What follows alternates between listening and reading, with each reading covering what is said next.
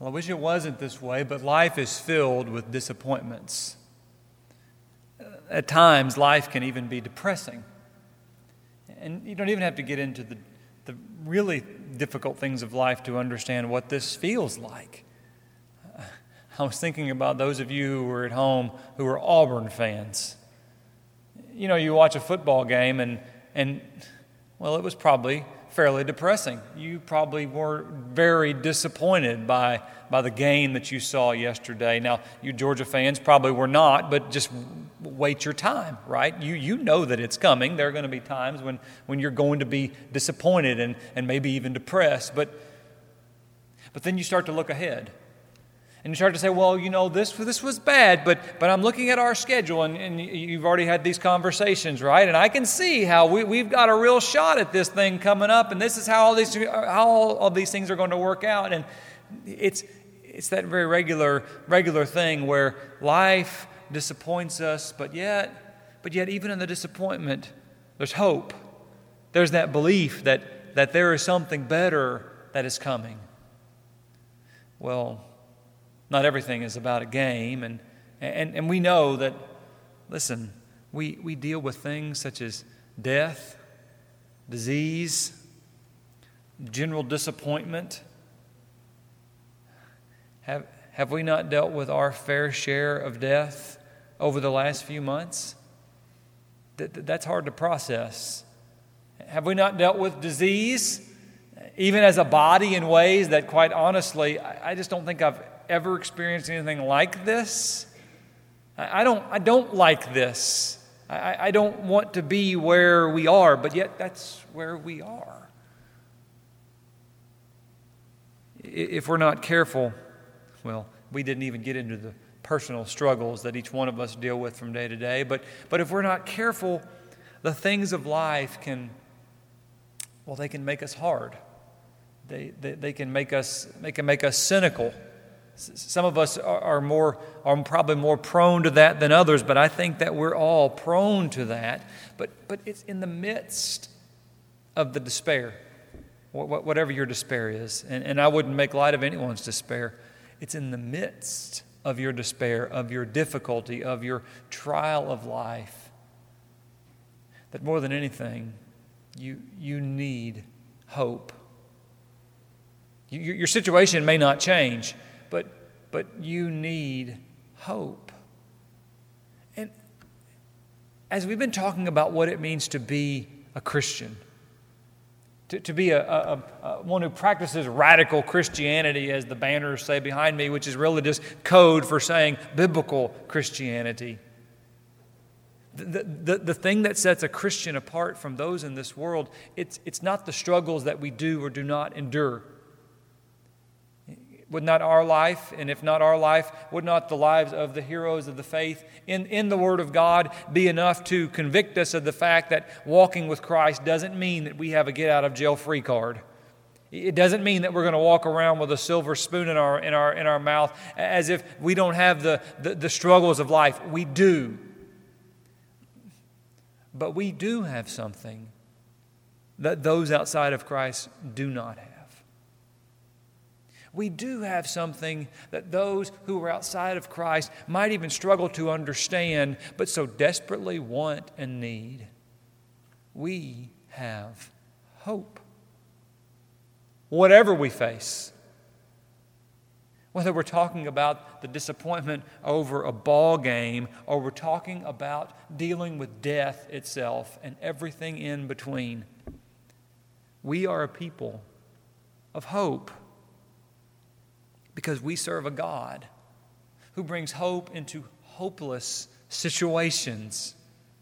I'm always struck by the words in Romans chapter 4 where Paul is writing about Abraham and his situation of not having a child. Some of you know the struggles of conception. Some of you know the struggles of wanting a child and not being able to have a child. Those things are depressing.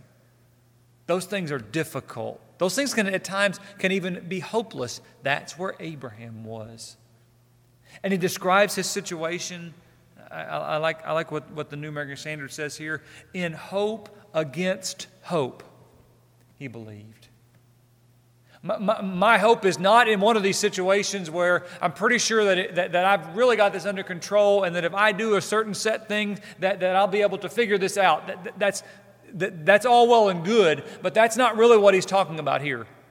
He's talking about those situations where everything within the situation says this is bad. This is not going to change. This is just the way it's going to be, and there's nothing you can do about it.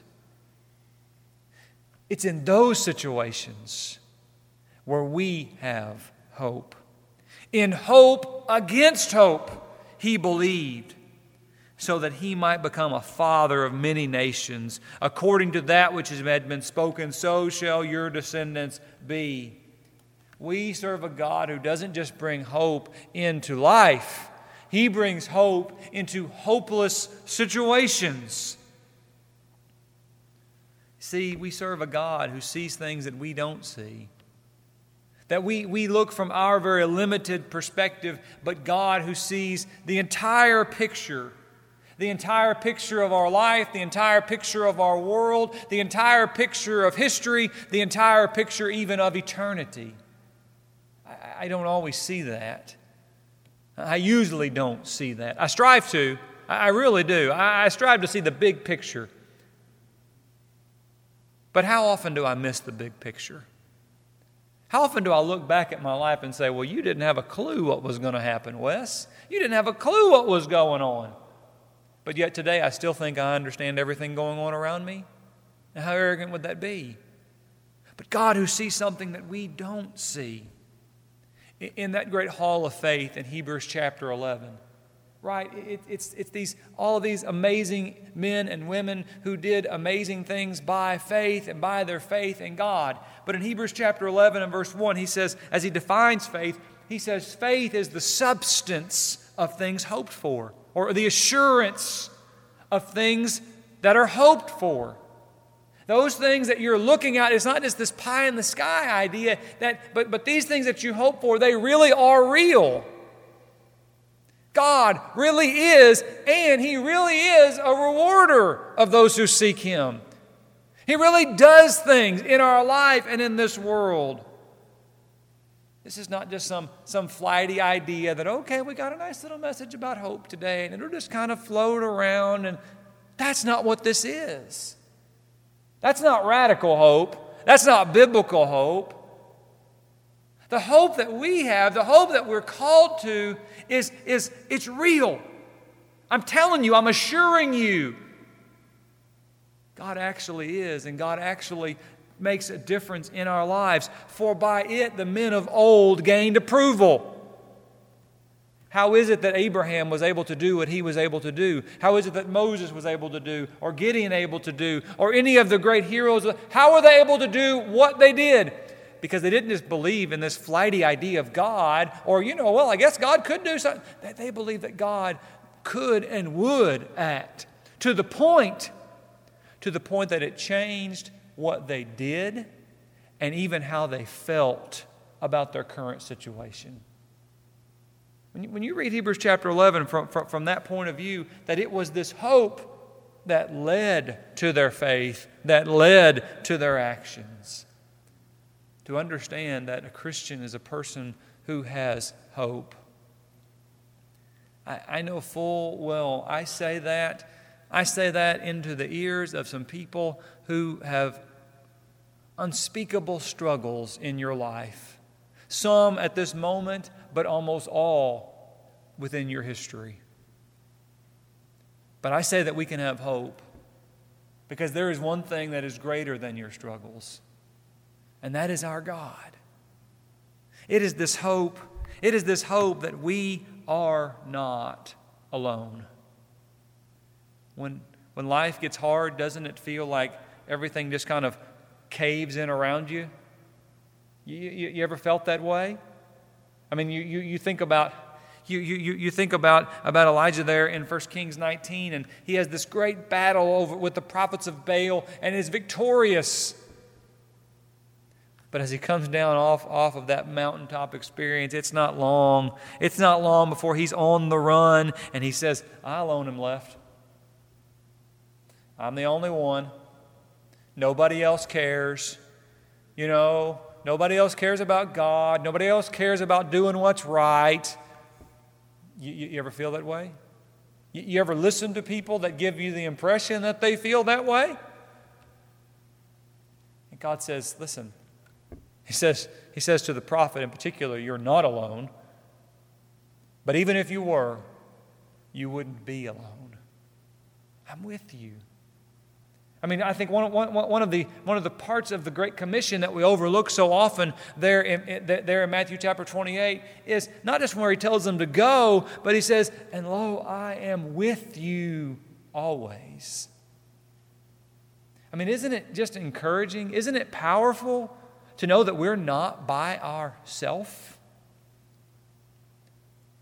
I remember the first time that I ever led singing at a public event. I've probably told you this story before, but it just sticks out. Have I told you this story? It sticks out in my mind. I was in charge of the area-wide youth retreat, and I had all my bases covered. The T's were crossed and the I's were dotted. It was going to flow just great. I was about 17 years old. I knew everything about everything. But it came up that the guy who was going to lead singing, one of my good friends, he said he had a sore throat, and he said, I can't lead singing. You're going to have to lead singing, Wes. I never led singing in my life. I was terrified. And I remember I told him, I said, okay, I'm going to lead singing, but you're going to come and you're going to stand right beside me. And that's how we did it. And it wasn't that he could sing on that day because his throat was all messed up, but I wasn't about to get up there by myself.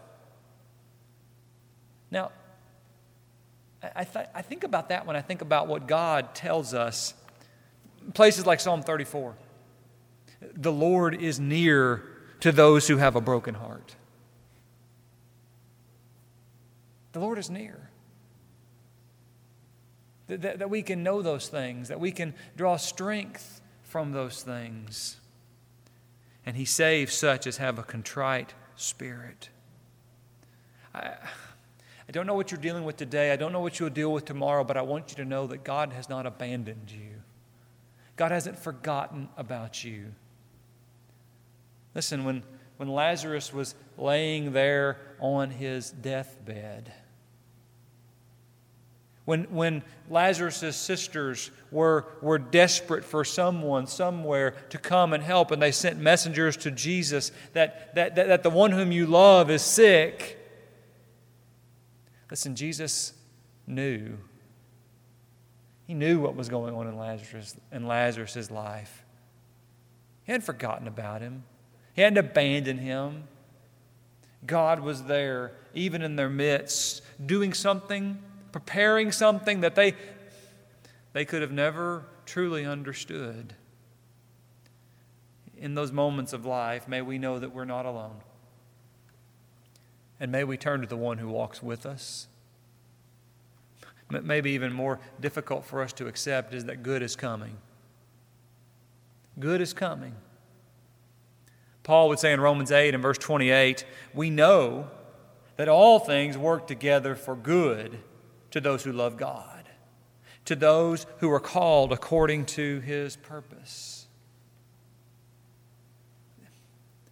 I think it's important for us to point out, he doesn't say that everything is good. Because there are some things in this life that are not good. There are some things that you're experiencing in this moment that they are not good. Matter of fact, they're evil.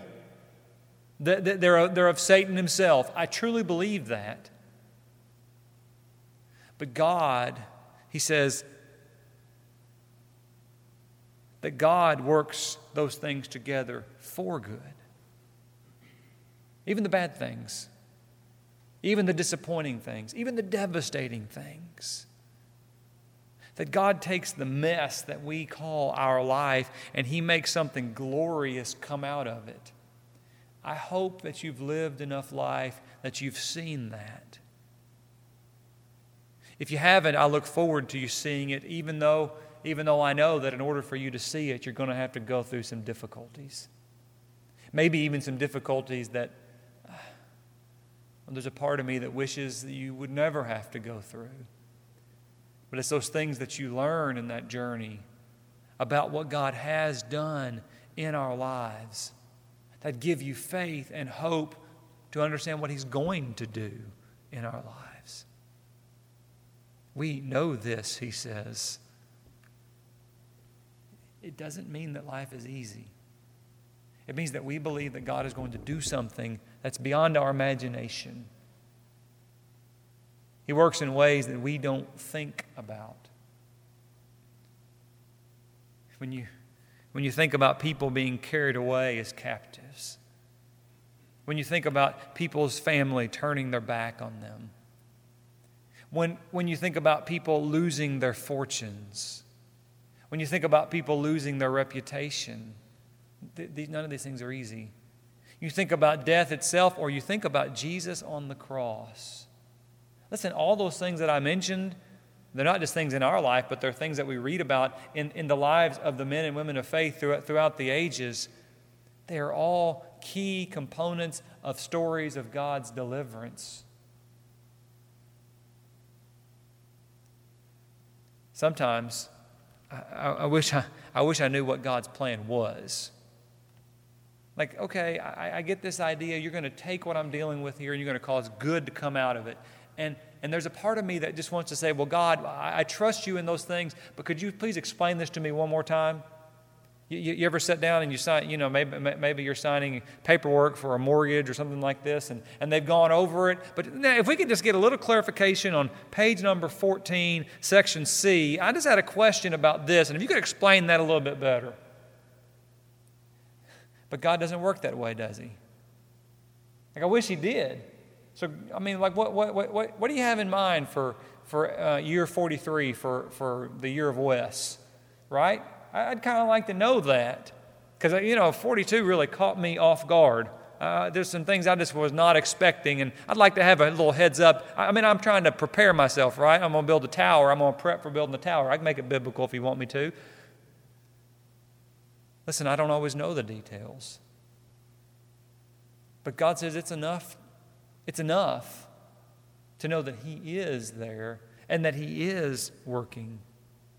That it ought to change my mentality when I'm in the midst of that deep hole to say, okay, I'm kind of excited to see what God's going to do with this.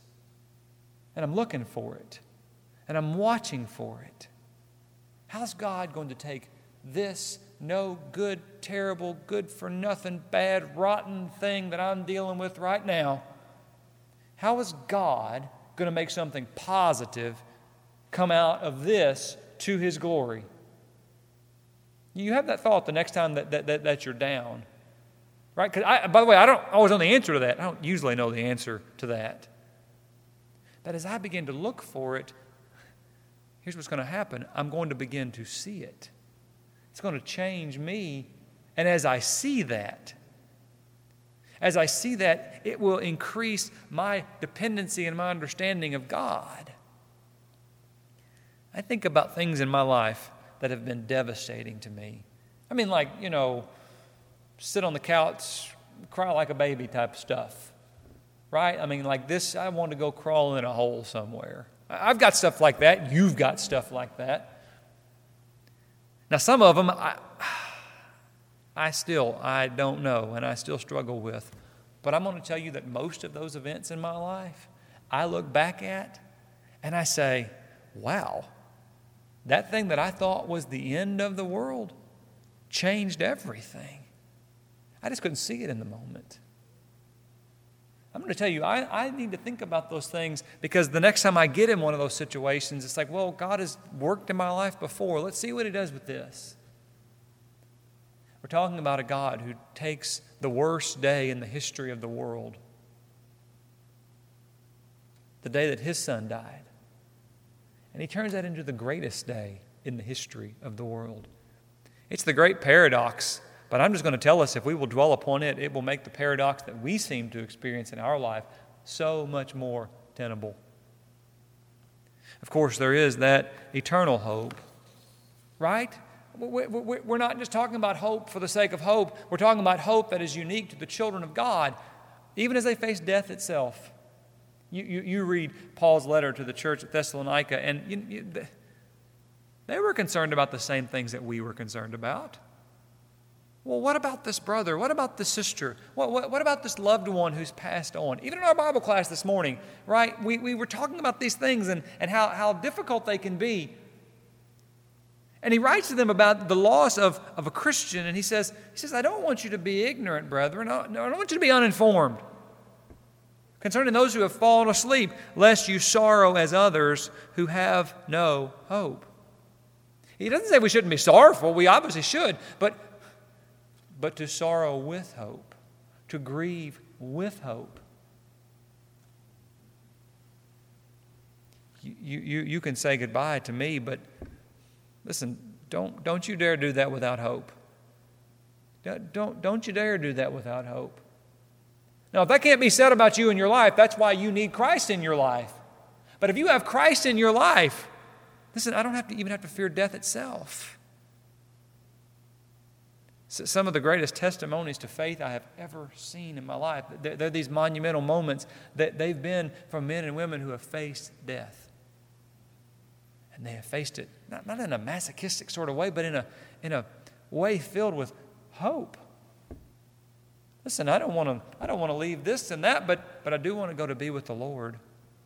So it's going to be okay.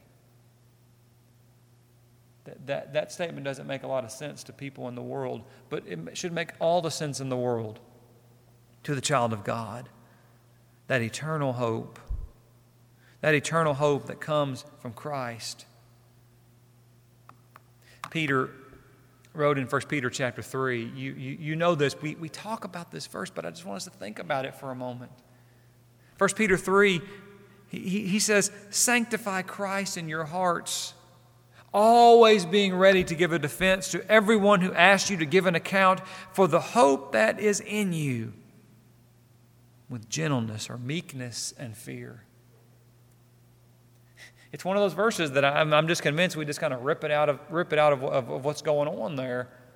And I'm not saying we don't need to study our Bibles or be ready to answer Bible questions, but this is about a whole lot more than you being able to tell me what Isaiah chapter 9 is about. I don't know if you can do that or not, okay? But this is about a whole lot more than that. This is about you being able to explain to someone why you have hope. That's what makes a Christian different. So we live in the midst of a hopeless world.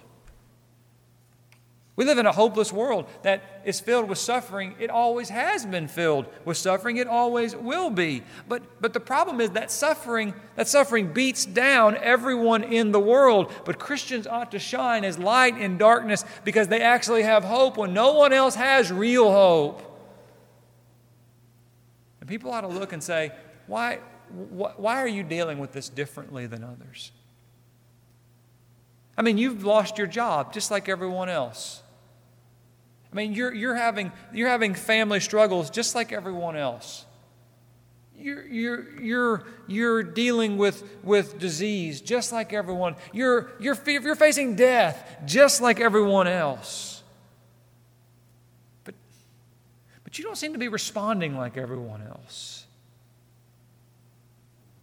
Now, that ought to make me stand back and say, well, is that true? Do I respond like everyone else? Or do I have hope against hope? Do I have hope when the whole world seems to be saying there is no hope? In those moments when a loved one dies, in those moments when maybe we don't know what we're going to eat, when our past has caught up with us, or a great leader has left us. When our lives are threatened, or we, listen, the context of 1 Peter, when we're suffering for doing what is right. To be able to say, this is bad. I'd be foolish to not admit it. But this is not the end of the story. We have hope. we have hope in this life, we have hope in this present situation, and we have hope in eternity. Let me tell you why I have hope. Let me tell you about Jesus Christ. Friends, that's the Christian life that I'm fairly certain we need more of, and that the world is desperate for. Pray with me, please. Dear God, you are a great, great God. You are a God who has power when we have no power. You have wisdom when we are filled with nothing but our own foolishness. You have plans when we are at a loss for the directions that we ought to go. And Lord, because of that, we honor you as one who is worthy of our honor. And as we walk with you, Lord, we have hope, not in ourselves, but we have hope that cannot be taken away because it is based in you. Lord, help us to be a people who think about these things. Help us to be a people who make choices about our actions and our words based upon these things. Help us be a people who have hope in the midst of a hopeless world, so that people may see you in a world that is lost. And may they be drawn to the true source of hope everlasting. Lord, we ask that you would be with those who are struggling. Lord, we ask that you would, Lord, we ask you would take away their pains. But Lord, if not, for reasons we don't understand, we ask that you would strengthen them and help them to have hope, a hope that will bring glory to your name. In Jesus' name we pray. Amen.